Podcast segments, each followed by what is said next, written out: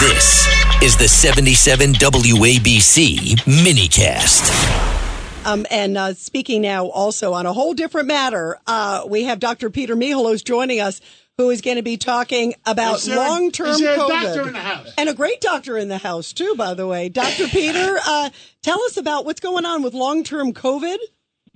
Well, with long term COVID, what's happening is that about 7% of the people who have COVID are getting it. And it turns out that the older, earlier variants that we said were more virulent and were killing people, uh, those people uh, who survived it are having, 7% of them are having long haul COVID, which includes things like uh, brain fog, fatigue, memory loss, heart palpitations, uh, gastric problems.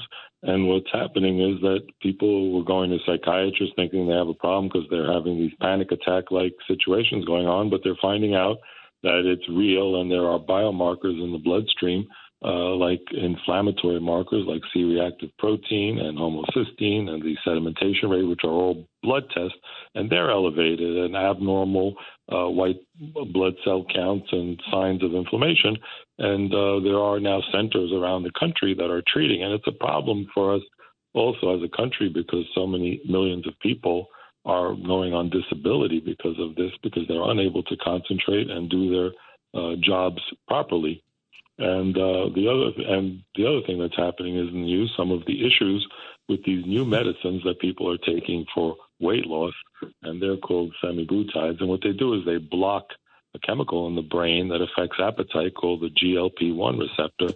And what they're finding right now, uh, yes, short term these things might be good. You need to be under direct supervision with a phys- physician and I was just having a conversation with an integrative medicine specialist, Dr. Magdalena Swarczewski, and we were talking about some of the issues and some of the side effects that have been listed are inflammation in your pancreas, changes in vision, low blood sugar, some kidney problems. Some people are having allergic problems, gallbladder problems, but now the lawyers have gotten onto it and it's causing some paralysis in the stomach. So you feel like it's full. So people have had reported cases of intestinal obstruction requiring surgery. So these things are not without side effects. Wow. They're rare, but they are real. So short term, it might be really good, but you need to be under the supervision of a competent doctor. The problem now with the new way medicine is, and it's become more McDonald's, you're in and out in 15 minutes, and doctors have to see 40 people a day because they're employees or they'll get let go. It's a little different. So finding a, a private doctor, someone to spend the time to go over these things,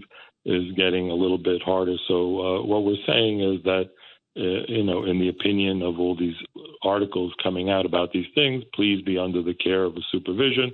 Think about this as a, a long term solution. It's not excuse to eat more and, and be heavy and not exercise. The best way still is things like intermittent fasting, not eating sugar, minimizing uh, dairy and uh, fats and uh, and red meat, and uh, and walking. You know, they found simple walking uh, if you can walk 7,000 steps a day, they found those people even had lower Alzheimer's risk.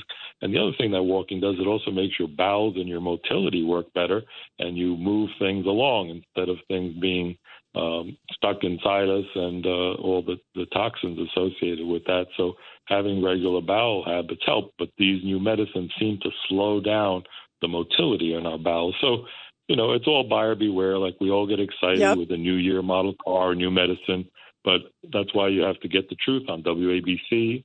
And uh, and that's know, what we're all about here. Always consult with your physician about all these matters. Yep, uh, great points. Uh, Dr. Peter Michalos, we love you. Thank you. Great advice. Thanks so much.